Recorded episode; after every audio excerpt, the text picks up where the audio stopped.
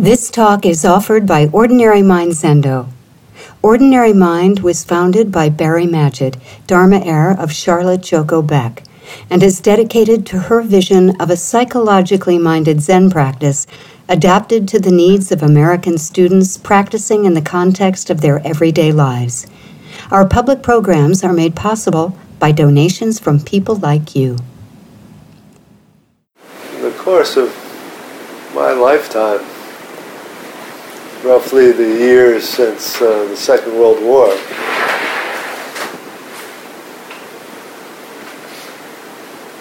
We've seen a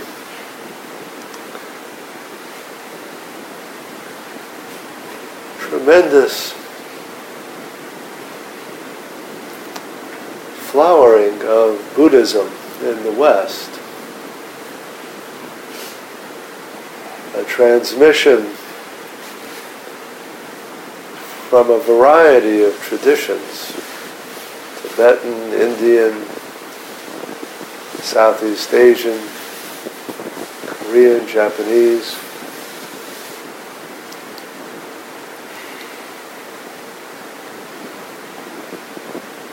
And all of these different traditions have found different expressions in the West from the transplantation of monasticism into America on Asian models to the development of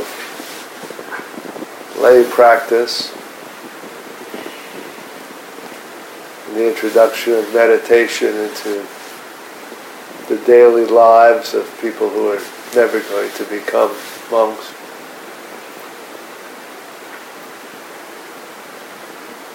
All the way into the complete secularization of meditation into mindfulness and stress reduction and generally medicalized techniques.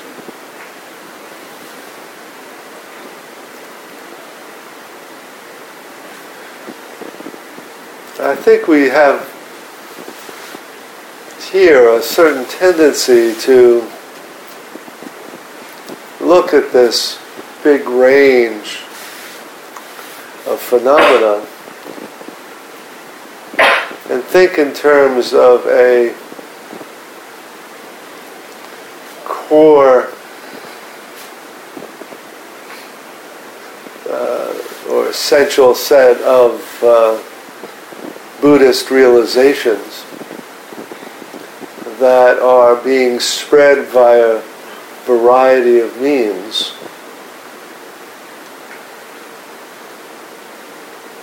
And that the different forms that practice takes here in America are basically different ways to spread the teaching as broadly as possible through many different populations, very different demographics of people, lifestyles.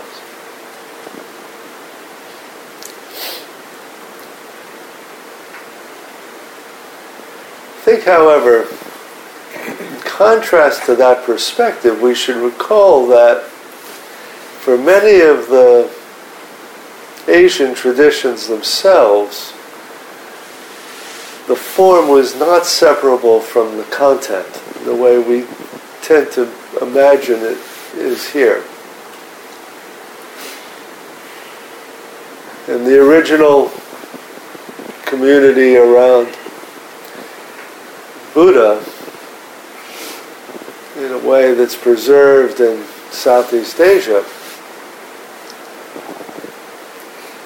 the teachings of no self, impermanence. Are made manifest and transmitted in the lifestyle of home leaving ascetic renunciant monks. the medium really is the message. And that form is not separable from the content it conveys. Likewise, in our own tradition, deriving from Dogen,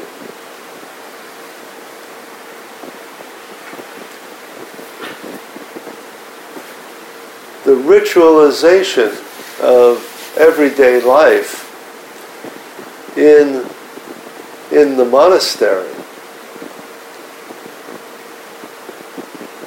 is the way in which practice and realization become identical.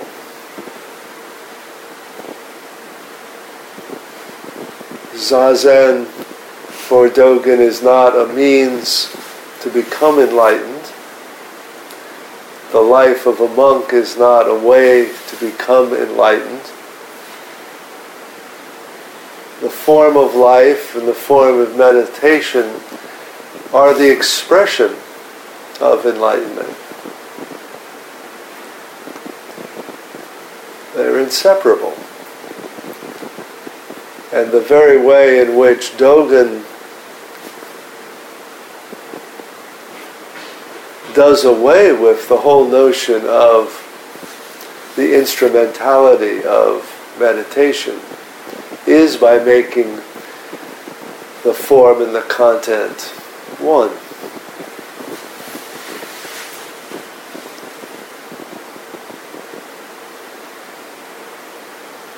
In the West, for a variety of reasons, we've separated these out and tend to think in terms of meditation as a technique aimed at bringing about a certain result. And this happens in a lot of traditions in a lot of different ways. Uh,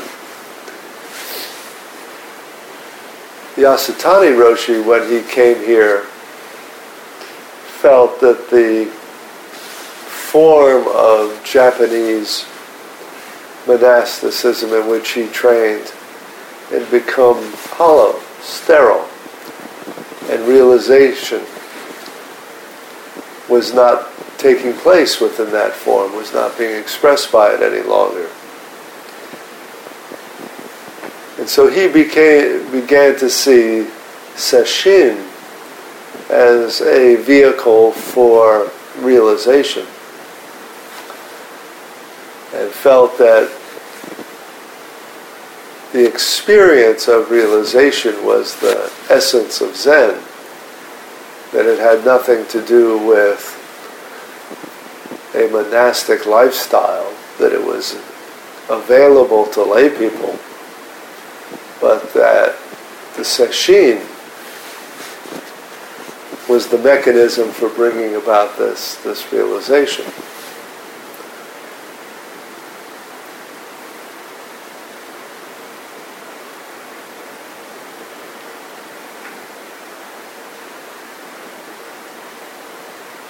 Now, one of the things that happens as a result of that orientation is that we begin to see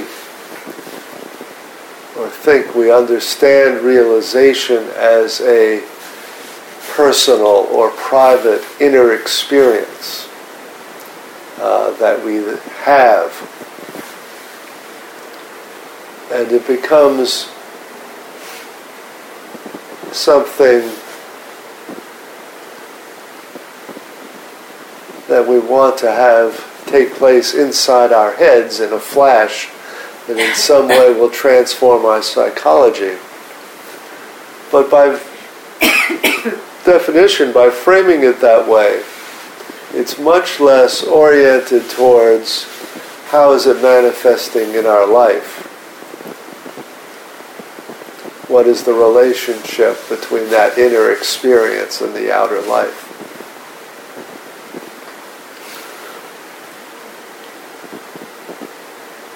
A, a model of Sesshin as as a kensho inducing mechanism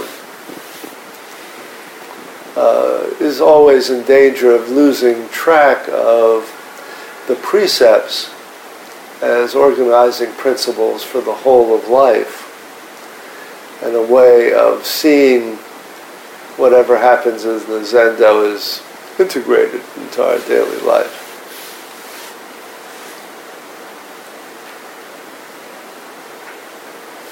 Likewise, a lot of what happens in the teaching of mindfulness was a conscious attempt to secularize meditation and abstract it away from its Buddhist religious roots.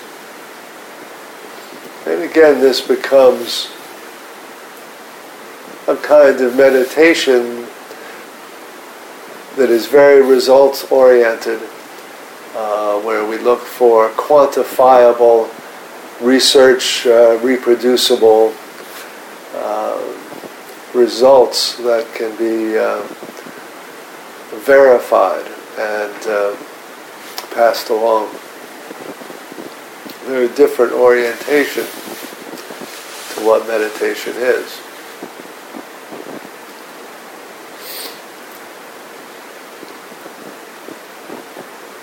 Now, in Joko's lineage in particular,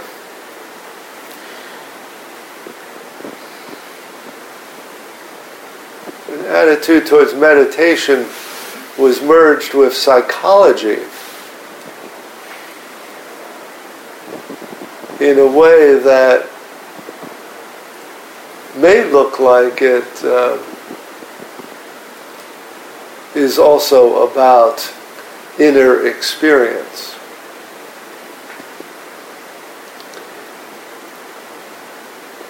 But my understanding of her teaching and what I have tried to convey over the years is that the psychologizing of practice is the way in which we restore it to permeating every nook and cranny of our daily life. It becomes an alternative to ritual. Used the, for, the form of ritual to have zazen permeate every aspect of monastic life. And so the question for us is how do we carry forward that identity of practice in everyday life in the absence of those forms?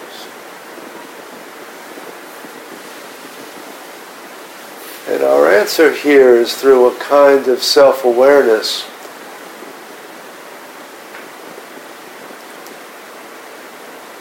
where we experience particularly our ongoing resistance to the realities of impermanence and interconnection as they manifest throughout our daily life.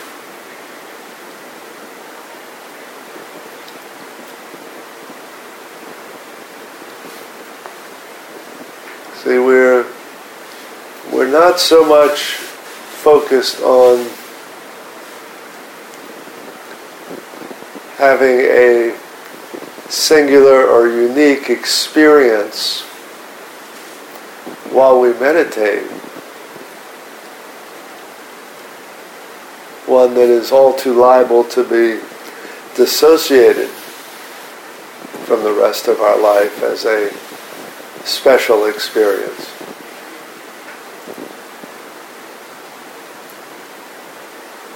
But we look to how we can stay aware of the basic realities of impermanence and interconnection as we go about our lives.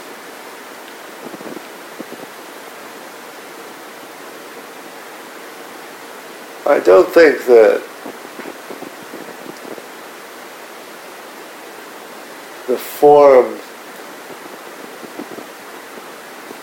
of practice can be separated from its content and have the content be a timeless essence that is transmitted. I think that there is a radical transformation of what Buddhism is when it goes from being a practice grounded in home leaving monasticism and asceticism to a lay practice grounded in everyday life. But there are basic truths that we may be able to share about the nature of interconnection and the nature of impermanence.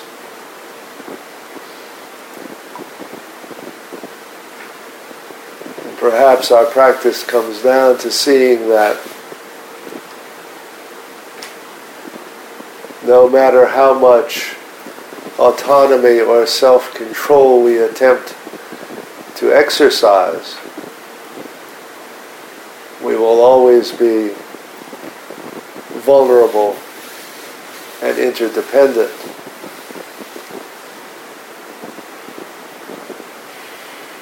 We will always be subject to change.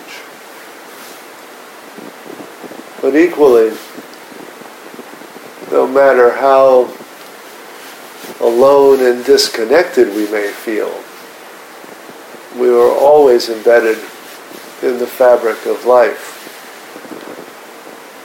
always interconnected and always one.